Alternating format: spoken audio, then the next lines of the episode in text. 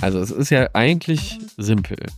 Wenn wir über PIMS reden, dann reden wir ja immer über das Verkaufen von Produkten. Wir haben auch oft so komische Begriffe wie Artikelerrichtungssystem oder eine Artikelerrichtung. Also eigentlich müsste es heißen, wie mache ich einen Artikel verkaufbar?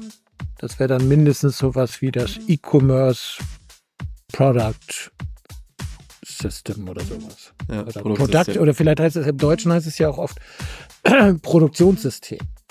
Verkaufbarmachungssystem.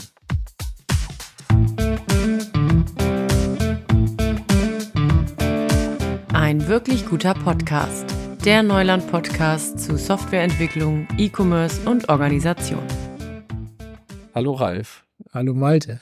Heute Verkaufssysteme oder Produktionssysteme oder Produktsysteme, also die ganze Welt der Produkterstellung genau. im E-Commerce. Genau. Das alles, was, alles, was vorher ist. Alles, was vor dem Kauf ist. Ja. ja. Oder vor, vor dem Verkauf. Vor dem Verkauf. Ja, genau. Das heißt, eigentlich der wichtigste Bereich für einen Händler. Genau. Ja, auseinanderzusetzen mit den Dingen, die man verkaufen möchte. Ja. Wobei ich glaube, dass diese Unterscheidung zwischen Einkauf und Verkauf nochmal ganz spannend ist und das nochmal gliedern kann, weil ähm, natürlich lebt der Artikel schon vorher. Ich muss mir ja Gedanken machen, ob ich die Hose bei dem kaufe oder die Hose bei dem kaufe oder vielleicht gar keine Hosen kaufe. Mhm. Aber da sind andere Informationen wichtig, als wenn ich den Artikel so ausstatten will, dass ich ihn schön im Laden habe, dass er gut verkauft wird, dass er die Leute animiert, sie zu kaufen. Und wir reden immer auch über Standard-Tools, sowas, was man gängigerweise als PIM bezeichnet hier, äh, auf der Verkaufsseite. Und auf der Einkaufsseite also wenn wir das so in so zwei Teile teilen, ne, Einkauf mhm. und Verkauf für den klassischen Handel, ähm, dann verwendet der Einkauf bestimmte Systeme und der Verkauf verwendet andere Systeme. Ja. Wir wollen heute primär darüber reden, vielleicht über den Übergang, ja. aber eben auch primär über die Verkaufsseite. Richtig? Ja, ja, würde ich so sagen. Wobei ich schon glaube, dass es sowas gibt wie äh, eher diese beiden getrennten fachlichen Aufgaben und das muss gar nicht in unterschiedlichen Systemen stattfinden. Ne? Also ja. wenn ich ähm, kann mich erinnern, wir hatten letztens äh, als Ausgangspunkt die Frage, wann beginnt der Artikel zu leben? Das war so ein ganz biologistischer Begriff und da haben die haben die Leute beim Kunden gesagt, ja, wenn wir ihn im ERP anlegen. Und dann haben wir gesagt, ach so, wenn ihr ihn im ERP annehmt, was heißt das genau? Ja, wenn wir ihn so in den Blick nehmen, dass wir ihn vielleicht einkaufen werden. Ah, das ist ja dann mehr so der Einkauf. Ja, ja, aber dann fängt der Artikel an zu leben. Dann haben manche Artikel leben nicht lange. Genau, manche Artikel leben nicht lange, die kriegen, kommen über den Status Kandidat gar nicht raus. Sowas war das. Ja. Aber das ist eher eine, also ich würde sagen, es ist eher eine fachliche Aufgabe, als dass es immer zwingend getrennte technische Systeme sein müssen. Ja. Ja, das stimmt. Also das heißt, wir haben so einen Lebenszyklus im Dasein von so einem Produkt. Ja. Am Ende kann ich es kaufen, aber davor sind ganz viele Sachen passiert. Genau. Vielleicht äh, fangen wir dann einfach mal an, diesen Lebenszyklus zu durchlaufen. Also das ist ja eben schon so gesagt, wenn wir ähm, als Händler Ware einkaufen, dann äh, fängt vorher die Überlegung an, was will ich eigentlich einkaufen? Und schon in dem Moment baut man sich sozusagen seinen, seinen Bestand virtuell zusammen. Und da geht es vor allem darum, Lieferanten auszuwählen, ja. Preise zu verhandeln, ähm, ja äh, mehrere Lieferanten gegeneinander auszuspielen oder äh, zu bewerten und am Ende mit dem verfügbaren Geld, was ich habe, möglichst optimal, gibt es wahrscheinlich auch sowas wie Gewinnprojektionen, also erwarteten Umsatz mit diesen Artikeln, also ne, Absatzplanung und so wird dort gemacht, Profitabilitätsforecasts und so. Das, das findet alles im Einkauf statt. Mhm. Äh, bevor dieser Artikel auch in irgendeiner Weise verfügbar ist, muss er dann eingekauft werden. Und am Ende wird er geliefert, irgendwo ins Lager gelegt und dann kann er vielleicht kurz vorher schon verkauft werden. Äh, spätestens aber dann, wenn er im Lager liegt, äh, ja, ja. er verkauft. Ja. Im klassischen Handel mit Lager. Ja, wenn ich, äh, wenn ich mal überlege, wo wir wirklich ähm, sozusagen ähm, mit diesem Artikel zu tun haben, sind wir ja doch eher für die Verkaufsseite mhm. bei unseren Kunden zuständig. Und es ist so, dass ich glaube, wenn du jetzt einen und eins Shop hast, da ist das klar, da gibt's keine Trennung. Ne? Da guckst du, was willst du in deinem Laden haben, Golfbälle oder dies und jenes, und dann besorgst du dir die, das ist, das ist alles eins. Aber wenn ich einen normalen Händler habe, mit dem wir so zu tun haben, dann ist der Einkauf nicht gleich dem Verkauf. Das sind auch oft durchaus konkurrenzbehaftete Beziehungen. Ne? Also es sind zwei, zwei ähm, unterschiedliche Akteure oder Akteursgruppen und ähm, ich würde sagen, wir haben mehr Erfahrung mit der Verkaufsseite. Also der Artikel ist da, der Artikel ist durch die Listung oder so gelaufen. Ähm, und jetzt muss er schick gemacht werden, damit er auch gut verkauft werden kann. Ja. ja? Also ähm, wenn du zum Beispiel den Einkauf nimmst, der hat vielleicht Warengruppen und sagt, äh, hier haben wir jetzt eine, eine Oberbekleidung oder eine Herrenoberbekleidung oder Damenoberbekleidung, so Warengruppen, die relativ starr sind und verlässlich sind da gab es ja sowas wie ne, weiße Ware, kannst du dich vielleicht erinnern, oder braune Ware, ne, wenn du Möbels hast oder so ein mhm, Kram. Ja. Und ähm, da in den Kategorien denken die und dafür haben die wahrscheinlich auch Systeme. Aber die kenne ich tatsächlich so nicht. Da kenne ich eher die Ergebnisse. Ja. Und das Ergebnis ist was, was man nicht verkaufen kann. Ne? Also das ist zum Beispiel Spaten, Klapp. Ja. Also kannst du jetzt nicht verkaufen? ja, den kannst du schon verkaufen, aber dafür musst du halt jemanden haben, der genau Spaten, klappt. Also der zum Beispiel ja. so denkt, wie, wie die, wie die Beschaffungsseite denkt, aber nicht so wie die, ähm, wie die, wie die äh, Verkaufsseite denkt. Deswegen hat sich da, glaube ich, dieser Begriff der Produktionssysteme oder der fachliche Begriff des Product Information Management gebildet, wo man aber natürlich schon die Gefahr hat, dass da alles reinkommt, ne? oder alles drankommt. Und auch die Frage, welche Datenstruktur da ist. das eine Tabelle? Ist das ein, ein, ein Datensatz? Also an dieser Hose hängt alles vom, vom Baumwolle bis zu Größe oder, oder, oder. Also das ist, glaube ich, ein, es ist ein weites Feld, deswegen wollen wir es ja ein bisschen eingrenzen. Ja, also ich frage mich dann immer, warum gibt es diese Systeme überhaupt? Also jetzt so ein PIM-System. Mhm. In meinen Augen hat es ja den primären Zweck, eine Oberfläche zu bieten für die Leute, die die ganze Zeit damit beschäftigt sind, das Ding verkaufbar zu machen. Zum Beispiel. Ja, das heißt, da geht es immer um Beschreibungstexte, Titel, Bilder. Was gibt's noch? Naja, also das äh, hängt natürlich sehr stark von den jeweiligen Produkten ab, die du da mhm. verkaufen willst. Ne? Wir haben ja, das ist jetzt vielleicht nicht das Zentrale, aber man könnte ja sagen, wir haben sowas wie Stammdaten. Da musst du sagen, ähm, was muss ich an minimalen Voraussetzungen haben, um das Produkt zu verkaufen. Und heute würde man sagen, dass zum Beispiel ein aussagekräftiger Artikelname, ein aussagekräftiger Artikeltext zum Stammdatum eines Produkts gehört. Weil sonst kann ich ihn nicht finden. Ne? Ich kann ja. ihn ja nicht indizieren oder so. Dann hast du aber vielleicht auch sowas wie äh, bestimmte rechtlich vorgegebene Vorschriften, VDE-Zeichen. Ja. Ne? Also äh, gerade jetzt bei den Produkten, die wir heute sehen, die äh, zum Beispiel über neue Shop-Plattformen äh, in die Welt kommen, die kennen sowas vielleicht gar nicht wie ein VDE-Zeichen. Oder du hast sowas wie äh, Pflegeanleitungen, die total wichtig sind, damit die Leute wissen, ähm, was sie da mit ihren äh, eingekauften Sachen machen können oder nicht machen können. Ja, ich würde ganz gerne noch mal eben kurz auf den Titel zurückkommen, weil ich mhm. finde das total spannend. Ähm, über den Titel zu sprechen, weil der Titel heutzutage eigentlich nicht ein Titel ist, sondern sowas wie eine Mini-Produktbeschreibung. Ja. Und äh, also ich mache das immer ganz gerne, dass ich mir bei Amazon dann mal angucke, was da drin steckt, mhm. weil das kann man sich ja so vorstellen als die SEO-optimierte Welt der Produkttitel. Und wenn du danach äh, USB-Kabel suchst, dann findest du zum Beispiel das Ningpao Micro-USB-Kabel, zwei Stück, 2M Nylon-Ladekabel, High-Speed Android Ladekabel für Samsung Galaxy S7, S6, S4, J7, J5, Note 5, Huawei P, Smart, Redmi, Punkt, Punkt, Punkt. Da hört das dann auf. Ja, aber da siehst du ja schon, auf, an wen das sich richtet, ne? Ja, mein Argument ist ja auch, also der Verkauf scheint das zu benötigen. So wurde es garantiert nicht eingekauft. naja, also ich glaube, da kannst du schon mal sehen, dass ähm, das, du hast es ja gesagt, das ist eine SEO-Optimierung. Ne? Also hier willst du jetzt nicht den, den Menschen, der sagt, oh, ich muss mal gucken, welches Kabel brauche ich denn für mein, äh, für mein Gerät da abholen, sondern du willst möglichst viele, die zum Beispiel mit ihrer Gerätebezeichnung suchen oder mit ihrer technischen Spezifikation da suchen, ähm, das abzuholen. Das ist aber, glaube ich, auch ein wichtiger Punkt, weil ähm, die Produktionssysteme, mit denen wir zu tun haben, und wir einigen uns jetzt, also ich einige mich jetzt mal mit mir um, auf Produktionssysteme, ja. also ein Artikel wird produziert, nicht physisch, sondern die Artikelinformation wird produziert. Diese, diese Dinger sind ja ähm, sind ja im Grunde so, so äh, Sam Sammlungsorte. Ne? Also ich hole alles zusammen, von dem ich glaube, dass es für den jeweiligen Kontext ähm, wichtig ist. Und zum Beispiel, da bei den meisten Suchen ein Artikeltitel sehr hoch gerankt wird, packe ich alles, was ich gerne unterbringen will, in den Titel, auch wenn er dann für einen menschlichen Leser wirklich schwer verdaulich ist. Ne? Sehr schwer verdaulich.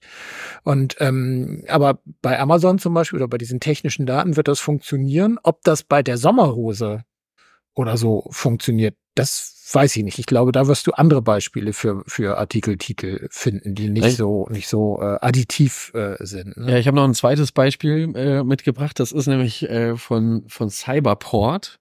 Äh, mhm. Es ist so ein Computerhändler. Äh, dort kann man MacBooks kaufen ne, von mhm. Apple. Und wer, wer, da schon mal einen Computer gekauft hat, der weiß, dass es dort einen super Konfigurator gibt. Und dann kann man sich das Modell und die Größe und den Arbeitsspeicher und die SSD, völlig überteuerten SSD-Preise äh, ähm, dazu klicken und dann äh, hast du irgendwann so ein Gerät dir konfiguriert. Und ähm, äh, Cyberport hat diesen Konfigurator nicht. Mhm. Das heißt, Cyberport hat alle Konfigurationsoptionen, die im Apple-Konfigurator sind, in den Produkttitel übertragen. Oh ja. Und das macht keinen Spaß. Ja. Also das heißt, es ist wirklich äh, in dem Fall nicht hilfreich. Jetzt nee. ist die Frage, ne, Suche und Finden und Produktdaten.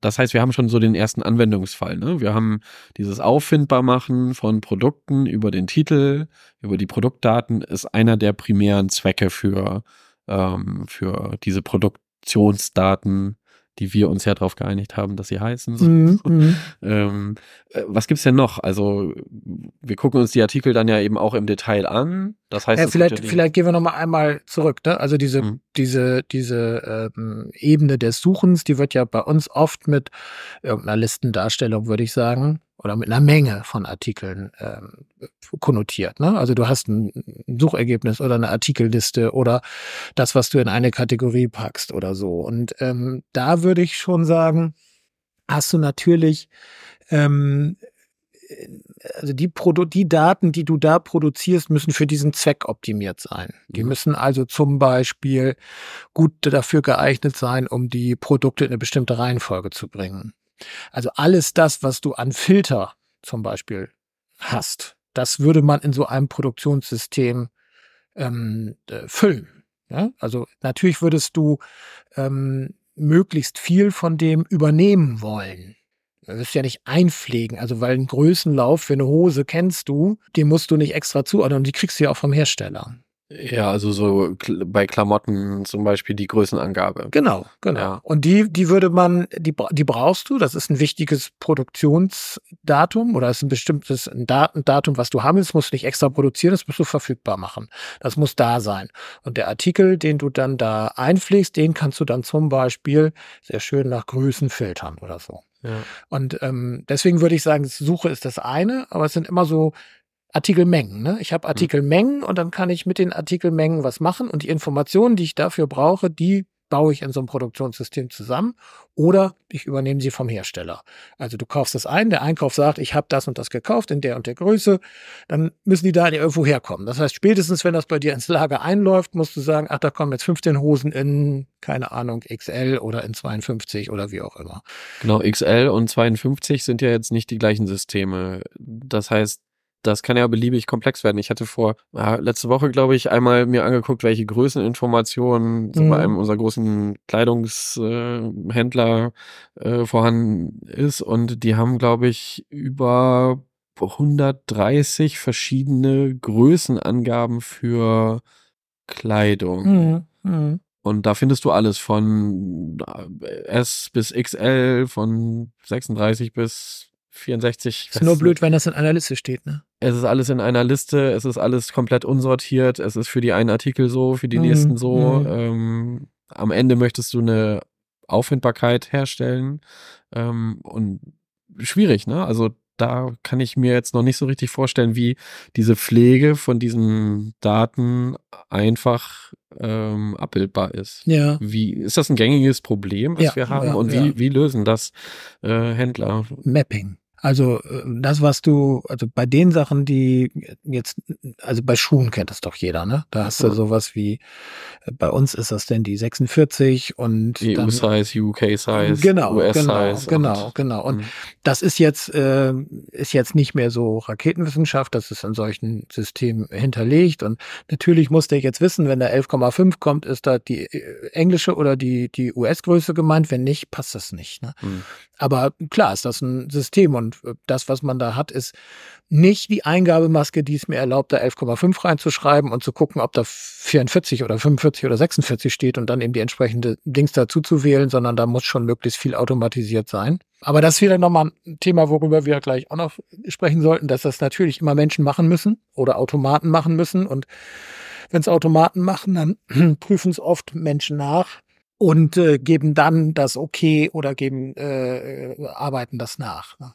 Okay, wir waren, wir waren, wir gehen über, gehen, reden über diese, ähm, über diese Kontext, ne? Also welche Produkt, welche Daten produziere ich?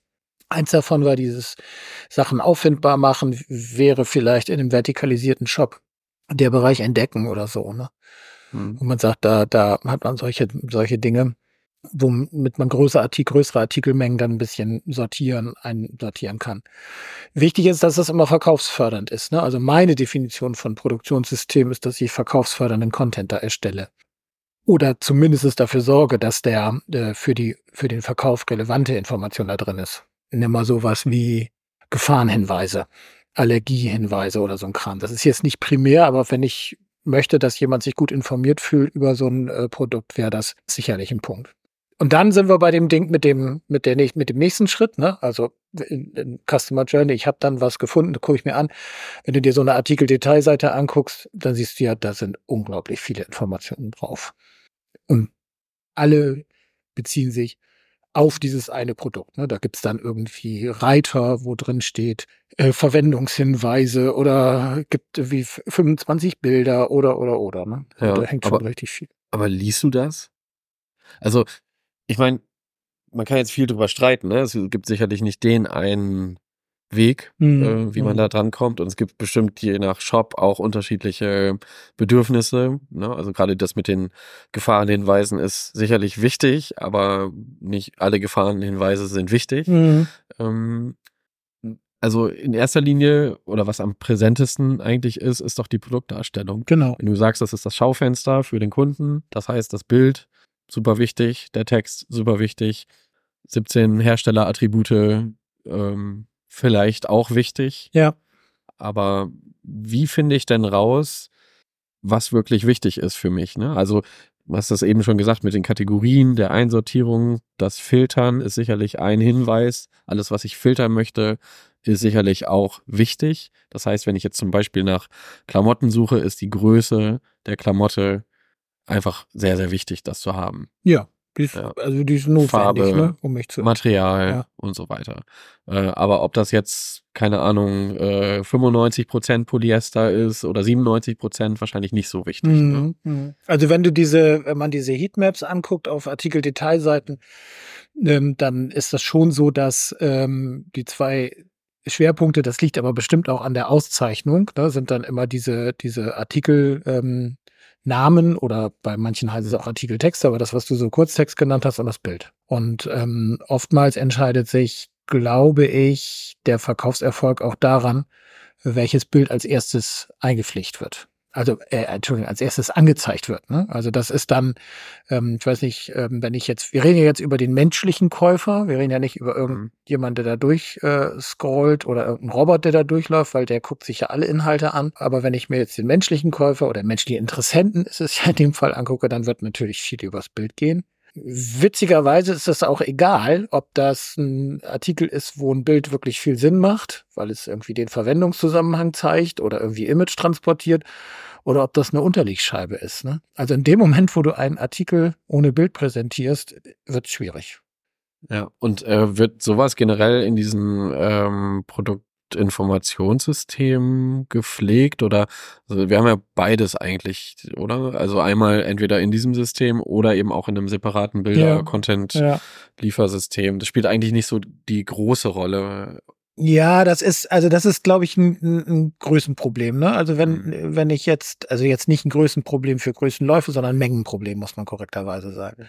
Also ähm, egal wo du bist, sehr oft hast du die Bilder irgendwo auf irgendeinem Server in irgendeinem Filesystem liegen. Und dann wird über die Benamsung entweder des Verzeichnisses oder so, ähm, wird dann dafür gesorgt, dass der, das Bild äh, verfügbar ist.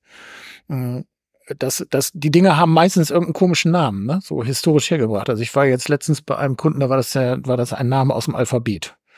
Also der, das, das, ich sage jetzt, stimmt nicht, ich sage mal das Y-Laufwerk. Mhm. Ne? Und da waren alle Bilder drauf. Das war äh, wirklich ein riesen, riesen Ding. Aber egal. Also sagen wir, da, da hast du, da hast du diese Bilder drin. Das hat aber ähm, irgendwann äh, ist das ein Mengenproblem. Auch deshalb, weil du vielleicht für einen Artikel nicht ein Bild hast, sondern 20 Vielleicht hast du auch für 20 Artikel ein Bild.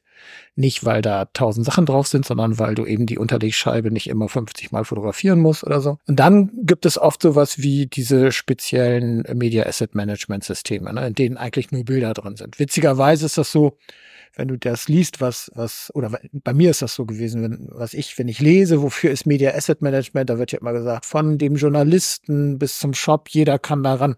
Passiert in der Regel nicht. Also es gibt einen zentralen Abnehmer, wenn du jetzt im E-Commerce bist, ist es oft der Shop und der bedient sich dieses MAMs und dann äh, gibt es da halt bestimmte Dinge, die da einfacher werden, indem ich zum Beispiel unterschiedliche Auflösungen produziere, indem ich dafür sorge, dass ich eine, eine entsprechende Qualität in der Darstellung habe und das nicht alles von Hand da rein nageln muss oder mit irgendwelchen Batchläufen machen muss. Ne? Aber da würde ich sagen, ein Produktionssystem, in dem selber primär noch die Bilder und nicht die Verweise drin sind, das ist schon ein Indiz dafür, dass es da Arbeit zu tun gibt. Wäre so meine These. Mhm. Mhm. Ja? Deswegen würde ich, würde ich glauben, dass, ähm, also das ist aber schon interessant, weil entgegen der Bedeutung für den Verkaufsprozess sind die Bilder gar nicht so präsent in diesen Produktionssystemen. Ne? Also Sonst würden sie ja nicht auf irgendwelchen File-Servern da rumliegen und mehr oder weniger gut verwendet werden. Ja gut, aber das Ziel ist es ja schon, die beiden Sachen in eine Ansicht zu bringen. Das heißt, wenn ich jetzt aus der Perspektive des Produktpflegers äh, denke, dann ähm, ist es zwar toll, wenn ich das separat habe, aber ich muss ja immer zusammen denken. Genau. Das heißt, du hast aber auch oft so ausliefernde Systeme, ne, die, wo du dann irgendwie sagst, ich habe jetzt an dem Produkt, bei der Produktion gar nicht gesagt, ähm, ich habe da 25 verschiedene Bildformate, sondern mhm. ich pflege da ein Bild dran und dann schmeiße ich irgendwo so einen Prozessor an, da werden dann entweder Bilder ähm, äh, ähm, umgerechnet oder so. Ne? Also mhm. bei vielen ist es so, dass Produktionssysteme auch dazu dienen, um überhaupt Bilderzeugungsprozesse anzuleiern. Also Fotoaufträge. Wenn du dich erinnern magst, wir arbeiten beide gemeinsam für einen Möbelhersteller. Bei denen ist das, äh, werden die Fotoaufträge für bestimmte Produkte aus dem Produktionssystem nochmal extra angetriggert. Ne? Da gibt es bestimmte Sachen, die sind schon da, aber wenn die dann irgendwas Besonderes haben wollen, dann können die von da aus die Fotoaufträge an den Start bringen. Was man wahrscheinlich demnächst auch nicht mehr machen wird, wenn man das alles so herstellen kann, aber man wird sehen. Ja. Ne? Aber das wäre aus meiner Sicht sehr stark alles das, was so um die ADS, äh, also die Artikeldetailseite passiert, wo diese ganzen Informationen drin sind, wo ich auch sage, ich mache lieber mehr Informationen als weniger. Und diese Daten kommen alle aus Produktionssystemen. Auch hier gilt, finde ich immer spannend, dass das Produktionssystem nicht nur der Ort ist, wo das einem ein Mensch erzeugt, sondern wo ich auch möglichst viele Daten von den Herstellern sinnvoll zuordne. Ja? Also Material. Ja. Brauche ich nicht, weiß ich ja vielleicht nicht mal. Aber ob das jetzt so und so viel Prozent Baumwolle und so, das kommt vom Hersteller mit, das muss ich dann einlesen und entsprechend verwenden. Ja, wollen wir uns einmal äh, vielleicht um diese ganze, das ganze Thema, was bekomme ich eigentlich von da draußen und diesen ganzen Pflegeprozess uns den einmal angucken? Ja. Das heißt, um nochmal so eine, einen Überblick zu bekommen, die Händler kaufen bei sehr vielen verschiedenen Herstellern ein. Ja. Das heißt, sie bekommen in diesem Prozess Angebote, Kataloge, Samples. Ne, das wird physisch geschickt, es wird per Katalog geschickt, äh, Mhm. man sucht sich das aus großen Produktionskatalogen aus, man äh, irgendwann hat man das dann geordert und zu dem Zeitpunkt sind schon erste Produktinformationen verfügbar, so viele wie geht. In dem Idealfall äh, hat man eine sehr gute Vorstellung von diesem Produkt und kann schon, weiß nicht, zumindest Merkmale teilweise ähm, äh, hinterlegen. Aber trotzdem ist die äh, Menge dieser Daten total divers, oder? Das heißt, Absolut. d- ja, je nachdem, wie viele Relationen ich dort habe, muss ich mich mit einer Vielzahl von unterschiedlichen Quelldaten auseinandersetzen. Die werden alle individuell aufbereitet, die haben alle unterschiedlichen Grad an Qualität und ähm, es muss ein Team oder eine Menge von Menschen sich drum kümmern, die in die dafür vorgesehene Form, Ja. also die Felder Ja. in diesem PIM äh, einzupflegen. Ähm, wo sind dort aus deiner Sicht eigentlich die größten Herausforderungen? ähm, in der in der Vielzahl der äh, Schnittstellen. Und Schnittstellen klingt jetzt erstmal technisch, aber ähm, Schnittstellen heißt auch, ähm, ein Produkt wird vom Lieferanten, das kann ja auch ein Händler sein, geliefert. Es wird ausgepackt und wird dann da wird das, das Schildchen vom T-Shirt fotografiert, um die Informationen über Größe und Menge zu erheben. Also sowas gibt's auch. Ne? Hm. Es gibt Schnittstellen der unterschiedlichsten Art. Texte, CSV-Dateien, Fotos. Ähm, dann gibt's auch gerne äh, Dateien, die dann den Anspruch erheben, schon strukturiert zu sein, irgendwelche XML-Formate, nur dass es irgendwie 75 verschiedene sind Ja. oder so. Also die, die ähm, Aufgabe für ähm, Produktionssysteme ist oft gar nicht so sehr, dass ich den, das einzelne Produkt mal eben schnell durchfliegen kann. Das kann jeder, das geht schnell, sondern dass diese Vielzahl der ankommenden Daten möglichst so eingepflegt wird in die Systeme, dass man sinnvoll was damit anfangen kann. Also ein Lieblingsbeispiel von mir, das sind immer so diese Größenangaben. Ne? Größe ist ja, ich meine jetzt nicht Größe im Sinne von Kleidergröße, sondern Länge, Höhe, Breite. Das ist ja wirklich eine Standardinformation, da muss man sich gar nicht. Ich habe das so oft gesehen, dass Länge, Höhe, Breite in einem Textfeld kommt. L Doppelpunkt, Millimeter oder auch nicht. Ne? Ja. BH. Ne? Und äh, also das ist dann in einem Feld. Und das zu parsen, das kannst du natürlich machen. Das ist ja auch nicht schwierig, wenn du das so weißt. Aber das nächste Mal kommt das anders. O- Oder in Inch oder in sonst irgendwie was. Also deswegen ist ganz oft sowas wie, ich hole die Daten erstmal rein, ich gucke, dass ich die Datensatzbeschreibung so gut als möglich verwende und ich versuche den Aufwand für den Bearbeiter in den Griff zu behalten, indem ich ihm sage, hier bin ich mir nicht sicher. Da musst du noch mal gucken. Gib das mal frei. Und dann muss man halt drauf bauen, dass derjenige, der diese Artikeldaten pflegt, weiß, dass ein Tisch wahrscheinlich in Millimeterhöhe und nicht in Meterhöhe gemessen wird oder so. Ne? Also das ist, das ist so der, das sind so die Herausforderungen. Und äh, würdest du dir zutrauen, äh, zu vermuten, wie stark oder wie hoch der Grad der Automation in diesem Bereich aktuell ist? Weil guckt man sich PIM-Systeme an, dann fokussieren sie sich ganz oft auf die manuelle Pflege. Äh, das bedeutet ja eigentlich, dass in dem Fall einfach, äh, da kommt irgendwas bei rein, ähm, vielleicht wird es auch per Hand äh, eingetragen. Aber die Automation bietet ja die Chance, diesen Prozess enorm zu verschlanken.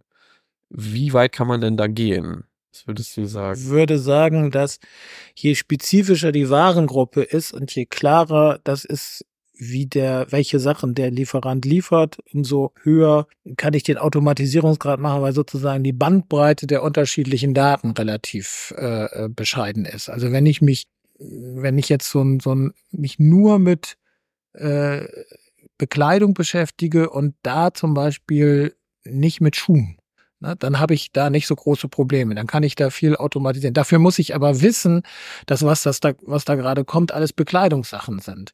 Und eine Schnittstelle kann schlecht erkennen, ob das Schuhe oder Bekleidung ist. Insofern glaube ich, dass man ganz viel automatisieren kann und es gibt auch ganz viele tolle Systeme und gute Beziehungen zwischen Händlern und, und Lieferanten, wo das super läuft. Aber du wirst in jedem Shop, wäre jetzt meine These, du wirst in jedem Shop wirst du irgendwas finden, was so aussieht, als hätte das jemand falsch gepflegt. Und das ist noch nicht mal Absicht, sondern das ist dann irgendwo durchgerutscht.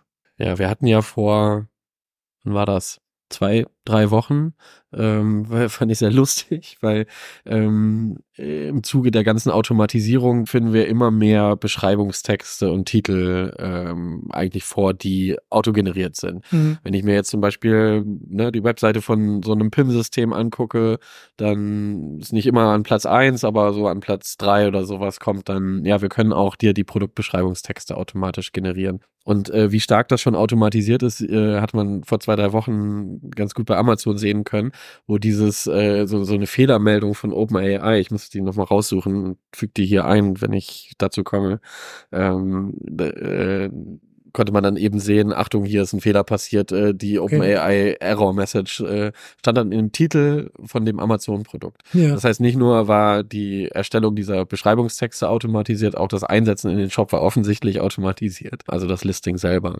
Und ähm, interessant ist ja, dass wir jetzt eben gerade über Automatisierung auf der anderen Seite geredet haben, also auf der Händlerseite bei der Bezulieferung oder bei der mhm. Zulieferung dieser Beschreibungstexte von den Herstellern. Das heißt, wir haben auch dort zwei Seiten, diese Einkaufsseite, die versucht, aus den Herstellerinformationen maximal viel Content rauszugenerieren, äh, rauszuziehen, sodass kein ja, Informationsverlust passiert. Mhm. Weil, ne, so besser als das, was der Hersteller liefert, kann ich jetzt erstmal so schnell nicht werden. Muss ich schon selber, selber Recherche betreiben. Ja. Wer sind denn die Leute, die diese Texte eigentlich pflegen? Sind das eher Einkäufer oder Verkäufer?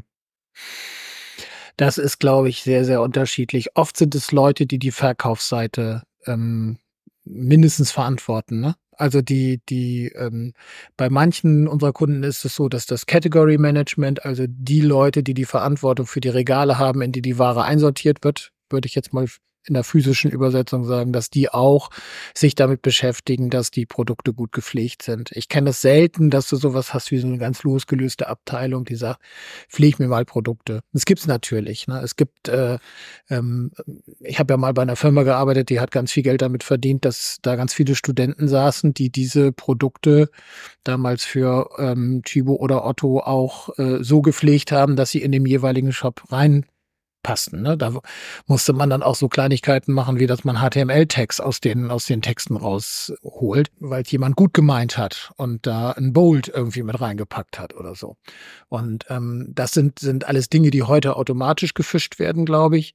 Aber ähm, das war fehleranfällig wohingegen, wenn du Leute hast, die zumindest ein Gefühl für den Verkauf haben, also was heißt ein Gefühl für den Verkauf haben, müsst zumindest die Zielseite kennen. Ne? Also wie, wie groß ist das, wie komisch sieht das aus und so, dann, dann ähm, gibt es da Möglichkeiten, dass man das macht. Aber ich würde sagen, es ist eher eine verkäuferische Seite. Der Einkauf ist, glaube ich, zufrieden, wenn ähm, diese ähm, Ansprüche des ERPs bedient sind. Ne? Also der Artikel muss eindeutig erkennbar sein. Es muss also eine, eine Nummer geben in meinem System. Du willst eine Hersteller-Artikelnummer äh, haben, die verlässlich ist, die eine Nachbestellung ermöglicht. Vielleicht willst du eine ERN-Nummer haben, weil das eine bestimmte Verpackungseinheit ist, wo du auch sicher sein willst, dass da, äh, dass du das wiederfindest, weil da so und so viele Sachen irgendwie ins Regal passen oder oder oder. Aber die Verkäufe, also ich würde ich würde es eher dem Verkauf zuordnen, diese Information. Und ähm, das, was also was ich nochmal unterscheiden würde wollen, tatsächlich ist dieses Artikeldaten verfügbar machen und Artikeldaten erzeugen. Das macht man natürlich, ne? du pflegst das nach, du guckst da rein. Es gibt immer es gibt so dieses Entdecken von irgendwelchen Tippfehlern, das ist, glaube ich, auch ein Privileg von Chefs. Ne? Also die gucken auf die Seite und dann sehen sie da plötzlich irgendeinen Rechtschreibfehler oder so. Da musst du natürlich eine Möglichkeit haben, das schnell zu heile zu machen. Vielleicht musst du auch eine rechtliche Vorschrift beachten und das schnell machen. Also es gibt immer diese menschlichen, menschlichen ähm, Interfaces, die dann schnell was ändern müssen. Aber in der Masse reden wir, reden wir schon über viele automatisierte Importe. Ich kenne aber keine oder kaum eine Beziehung, wo entweder der Lieferant oder der Abnehmende so stark ist, dass er seine eigenen Sachen allumfassend als Standardvorgabe machen kann. Ne? Weil das ist ja immer das, was du möchtest. Du gibst deinem Lieferanten eine Datensatzbeschreibung, sagst, bitte pfleg mir den Artikel so ein. Und dann hast du so die stille Hoffnung, dass du das nimmst und dann liest du das ein und dann sieht dein Artikel schön aus und alles ist gut. Hoffnung. Ja, ja, Hoffnung, das Prinzip ja. Hoffnung an der Stelle. Ne? Und ähm, das, das setzt sich auch nicht durch. Das, da wechselt der Bearbeiter an der anderen Seite und dann hast du plötzlich ein anderes Format und es ist ja so viel Excel unterwegs noch heutzutage, deswegen ähm, gibt es da auch die verschiedensten Header in den Dateien und, und äh, Ich hätte noch einen Fra eine Frage und zwar zum Thema Internationalisierung. Oh ja. Produktionsdaten und Internationalisierung. Mhm. Wie machen wir das? Naja, also ich, ich kann mich erinnern, dass wir mal einen großen, großen Parfümeur äh, hatten, äh, haben gesagt, wir brauchen das mit diesen Übersetzungen nicht machen, da haben wir eigene Leute für. Und dann äh, gab es dort ein, ähm, eine Übersetzung und da stand dann zum Beispiel, dass man in der englischen Version das Arrival Animal Form ausfüllen sollte. Was ich mir jetzt nicht zusammenreiben kann. Das war die wörtliche Übersetzung vom Kommentierungsformular. Ja, natürlich. Ne? Also äh, und und äh, es gab auch ein, es gab auch auch Produkte, die wurden von einem Hersteller angeboten, der hieß Calvin Small. Ne? Also das da, Übersetzung natürlich, du kannst es heute machen. Ich glaube, es gibt ganz viele gute Erfahrungen mit DeepL ja. wo schon wirklich tolle Texte bei rauskommen. Das ist ja damals der Anfang gewesen. Ähm, aber die Übersetzung von, von Texten ist im Kern, glaube ich, einfach, aber da, wo du verkaufsfördernd wirken willst, ne, wo du dafür sorgen willst, dass es die Leute in ihrer speziellen Bedürfnislage abholt, da gibt's, glaube ich, ähm, dann bei den Produkten, die das wirklich wert sind, auch die Notwendigkeit, das nachzuarbeiten. Also deutsche Käufer eines Schlafzimmermöbels haben andere Erwartungen an äh, so ein Möbel als ein anderes Land. Also das bedeutet, es sind nicht nur die sprachlichen Herausforderungen, sondern auch die kulturellen. Es sind auch die kulturellen Herausforderungen. Und du hast aber natürlich die Messsysteme, die Bemaßungen, die unterschiedliche sind. Ja. Ähm, aber das lässt sich alles heute inzwischen ganz gut machen. Ähm, interessant wird das da, wo wirklich ganz spezifische Einheiten äh, Systeme sind. Bei dem einen Land wird, äh, also es gibt ja diese internationalen Einheiten für irgendwelche physikalischen Messgrößen, aber die werden auch nicht überall gleich verwendet. Also wenn du wirklich in vielen Ländern unterwegs bist, musst du das angucken.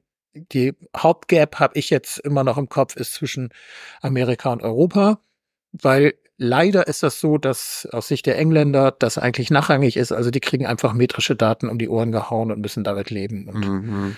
müssen das dann in Stone oder keine Ahnung, was sie da haben, übersetzen. Ne? Ja.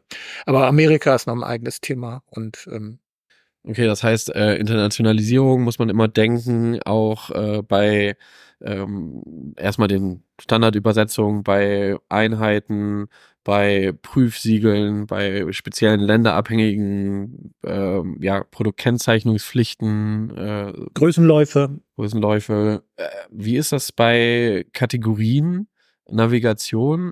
Ich könnte mir jetzt vorstellen, dass, äh, klar, jetzt Bett zum Beispiel mhm. wird es sicherlich in Frankreich genauso geben wie in Deutschland. Aber ähm, also das kann man auch so Kategorie Histo ähm, oder Kategorie Taxonomien äh, eins zu eins übernehmen und eins zu eins übersetzen?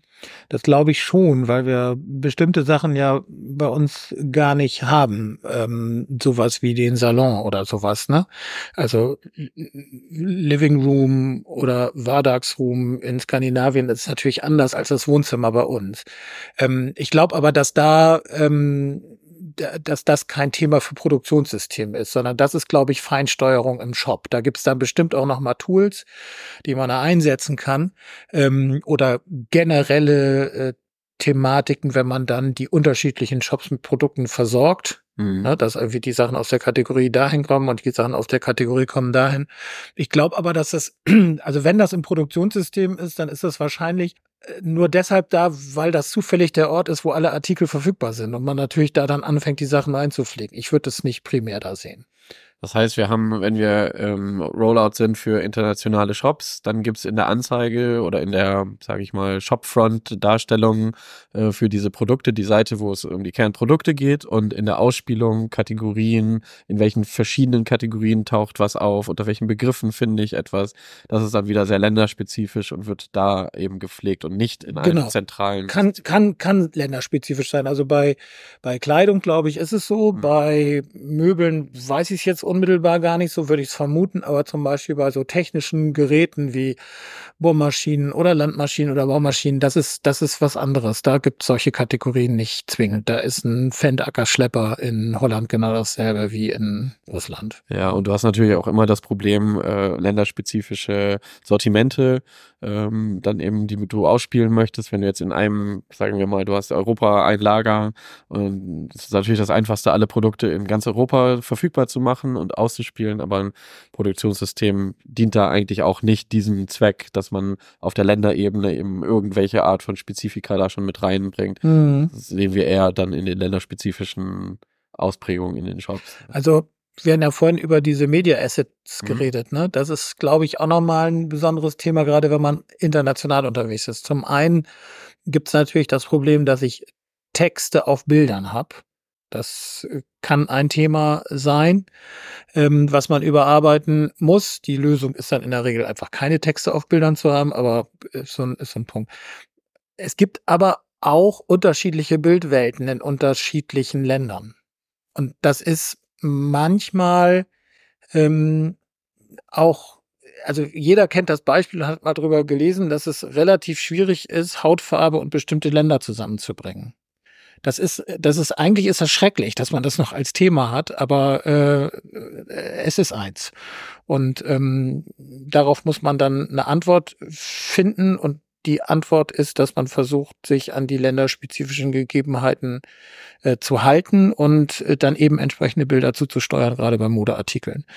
Und ähm, ja, das würde man dann aber, würde ich zum Beispiel sagen, wird man wahrscheinlich in einem internationalisierten Mo ähm, Media Asset Management System besser aufgehoben haben, als da noch irgendwas ähm, ja. an mein Produktionssystem dran zu nageln. Ja. Okay, ähnliches Thema wie Internationalisierung ähm, ist ja auch das Thema Marktplätze. Wenn wir jetzt mit Marktplätzen zu tun haben, das heißt, wir sind ein Marktplatz für Produkte von Drittanbietern, hm. habe ich dann eigentlich das gleiche Problem, wie ich das mit meinen Herstellern auch habe? Also auf jeden Fall glaube ich, dass die Marktplätze, die, die ich so kenne, schon nochmal eine besondere Herausforderung haben, wenn die Marktplatz-B-Schicker, also die sozusagen mhm. die Händler, dann auch nochmal ihre Produkte da einpflegen. Da ist die Qualität der äh, Daten sehr unterschiedlich. Die Lösung meiner Meinung nach der meisten Marktplätze ist nicht die Daten dann zu verbessern, sondern deutlich zu machen, dass sie von irgendwo anders herkommen. Ja.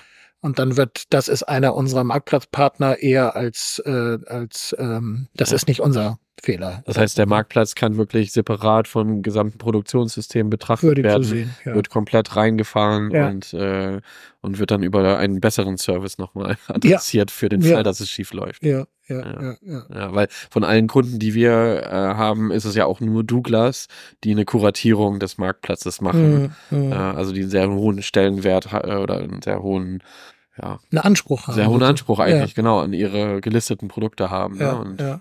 Auch nicht jeden da reinlassen. Aber nun ist, ist natürlich beim, im Bereich Kosmetik sozusagen die, die Marge bezogen auf das, ja. was da ist, natürlich nochmal, die das auch rechtfertigt. Ne? Und ähm, wenn ich jetzt ähm, x verschiedene äh, T-Shirts habe, dann werde ich mich wahrscheinlich fragen, ob ich da jetzt noch die 23 ja. äh, zusätzlichen Anbieter, die dann ja vielleicht auch nur einmal drin sind oder so, äh, ja. dann noch zusätzlich äh, ähm, mit fünf Leuten nochmal durchpflegen lasse oder so. Ne? Aber ähm, also was, was ich glaube, was, was nochmal total wichtig ist, ist, ähm, wir sehen immer ganz viel am Shop, ne? Aber ähm, die Musik, auch die Effizienzgewinne, die in dem Produktionssystem drin stecken, die unterscheiden sozusagen den Amateur vom Profi. Ne? Also im Shop, wenn du, wenn du äh, den, deine ersten Erfahrungen mit E-Commerce machst, einen kleinen Shop hast, ein kleines Standalone-Produkt oder sowas hast, dann wirst du sehr schnell sehen, dass ganz, ganz fix sowas kommt wie, wir können unsere Artikelimporte verbessern. Am Anfang ist das eine Eingabeliste, dann gibt es die ersten Schnittstellen. Und das gilt jetzt nicht äh, nur für äh, ähm, Individualprodukte, sondern auch für Shopifys und Magentos dieser Welt, die legen sehr viel Wert darauf, dass sie diesen verkaufsfördernden Content für den äh, Shopbetreiber möglichst äh, leicht anlegbar machen. Es gibt da bestimmten Unterschied zwischen, zwischen Automatisierung und Plausibilisierung und dieser Eingabegeschichte, aber den, den Artikel so aufzubereiten, dass es, äh, dass er gut gefunden wird, dass er für den Verkauf Spaß macht, dass er für den Kunden sinnvolle Ergebnisse liefert und für die Maschinen, die durch deinen Shop laufen, ähm, interessant ist, also Robots, mhm. das, äh, das wird ähm, an der Front des Produktionssystems entschieden. Und wenn du da was machen willst, kannst du da eine ganze Menge machen. Das glaube ich schon. Aber es ist auch, wenn du so willst, normal. Ne? Mhm. Kennst du übrigens das älteste Produktionssystem? Keine Idee. Also ist jetzt ein bisschen, bisschen am, an den Haaren herbeigezogen, aber bei ähm, Manufaktum gab es immer das Merks Warenlexikon. Merks Warenlexikon. Das war ein Nachdruck eines eines äh, ähm, Produktionssystems, also eines Lexikons, in dem dem äh, fast alle damals verfügbaren Produkte ähm, beschrieben worden sind, eben wie in so Meyers Konversationslexikon. Und das hat der Einzelhändler damals gehabt, hat das in seinem Schrank gehabt, wahrscheinlich auswendig gelernt und konnte dann zum Beispiel so eine Frage nach, äh, was ist eigentlich guter Percher? Äh, vernünftig äh, beantworten. Oder was unterscheidet Moleskin von Musselin? Oder so. Und das ist für mich immer noch so ein Ding. Ich, ich habe so ein Teil zu Hause, das kann man auch artifarisch kaufen, weil das breit gestreut worden ist, auch vor dem Nachdruck von Manufaktum. Das hat richtig Spaß darum rumzulesen, weil es auch manche von diesen Produkten so gar nicht mehr gibt. Aber da waren Artikelbezeichnung, Artikeltext, Gefahrenhinweise, Bilder bei den entsprechend wichtigen Sachen, wie das in so einem Lexikon eben drin ist. Der Produktionsalmanach. Ein Produktionsalmanach, genau. Und ich finde ihn immer noch toll. Mir gefällt er total gut. Hier steht so ein hier steht so ein Ding drin. Italienische Weine. Italien erzeugt infolge seiner über mehrere Breitengrade sich erstreckenden Lage Weine von sehr verschiedener Beschaffenheit. Ja, schon. Ne? Kannst Händler werden. Kannst Händler werden, genau. Bist du dabei. Okay, dann ähm, Gibt es noch irgendwas Wichtiges zu, zu erzählen zu Produktionssystemen oder? Ähm, naja, ich glaube, also wenn man, wenn man, was man auf jeden Fall nochmal sagen muss, das, was wir heute Produktionssystem nennen, das gibt es technisch aus den verschiedensten Wurzeln. Ne? Also es gibt, wie du ja gesagt hast, ähm, technische Systeme, die aus diesem Produktlebenszyklus herrühren, wo vom Einkauf bis zum Verkauf sozusagen alles drin ist. Da gibt es Angebote, Fertigprodukte oder Frameworks, die aus dieser Ecke kommen. Das ist dann ein Produktionssystem mit der Wurzel im Produktlebenszyklus. Einer unserer Kunden hatte so ein Ding im Einsatz, Centric C8 oder so hieß das. Ähm, wir haben ähm, Produktionssysteme, die kommen aus der klassischen Katalogproduktion. Da wurden früher eben diese Printkataloge mitgemacht. Da ist, glaube ich, auch wenn es inzwischen viel, viel mächtiger geworden ist. Dieses ganze Stibo, die ganze Stibo-Welt ist so ein, ist so ein Beispiel dafür. Das ist dann ein Produktionssystem mit der Wurzel im Papier Papierkatalog. Das hat dann auch immer bestimmte technische ähm, ähm, Folgen, ne? das, mhm. die, die schleppen das mit. Und dann gibt's natürlich rund um die Shop-Systeme auch Produktionssysteme, die dann unmittelbar den Shop füllen. Also jeder, der mal ähm, SAP-Commerce früher Hybris gemacht hat, kann sich noch an die HMC erinnern, die Hybris-Management-Konsole, in der man auch Artikel pflegen konnte und ähm, sich die Finger blutig getippt hat, um von Fenster zu Fenster zu kommen. Aber manchmal hilft das, sich anzugucken, was habe ich vor, was ist so meine Geschichte? Mache ich eher Kataloge? Mache ich eher Verkäufe? Bin ich eher einkaufsorientiert? Und dann dafür die richtige technische Lösung auszuwählen. Diese Genese ist manchmal ganz wichtig zu beachten, damit man das richtige Produkt für die richtigen, nicht für die Produktion im engeren Sinne, aber für sozusagen den eigenen Laden, wie der tickt, wie er sowas versteht, findet. Deswegen, da würde ich auch drauf achten, wenn man sowas aussucht. Alles klar. Dann werden wir uns wahrscheinlich in der Zukunft nochmal ein bisschen um die Anwendungsfälle kümmern. Was, wo wir, wir haben jetzt äh, viel über Produkte, Produkte, Produkte geredet ja. äh, und ganz wenig über den Einsatz. Ähm, also was das überhaupt bedeutet. Äh, ne? Also wir haben so ein bisschen Artikel-Detailseite gestriffen, ja. ein bisschen die Suche gestriffen. Also dieses Entdecken-Thema äh, hat es wir angerissen und ähm, wahrscheinlich ist es nochmal ganz gut, auch in den Bereich reinzugucken und zu schauen, äh, wie kriege ich das denn jetzt konkret auf die Straße? Ne? Also wir sind ja ganz oft damit beschäftigt, dann auch diese Kaufstrecke durchzu instrumentalisieren äh, und äh, gut performant hinzubekommen. Das bedeutet, das wäre eigentlich für uns der erste Anwendungsfall. Ne? Wir sind ja, ja, zwar auch in diesen Produktionssystemen viel unterwegs und wir sehen ja auch, dass das, was da passiert, wichtig ist für diese Entdeckenstrecke. Und das wäre vielleicht fürs nächste Mal nochmal ganz. Das ist, das ist, glaube ich, das stimmt. Das ist stimmt. Also ich bin, glaube ich, schon sehr stark geprägt von diesem, wie kriege ich die Daten da rein, wie kann Ja. ich die sinnvoll, wie kann ich die sinnvoll ergänzen und wie kann ich sie dann freigeben, Statusänderung und, und das stimmt schon. Der Verwertungszusammenhang, den kann man nochmal in einem weiteren Podcast beleuchten. Okay, dann bis zum nächsten Mal. Bis nächstes Mal.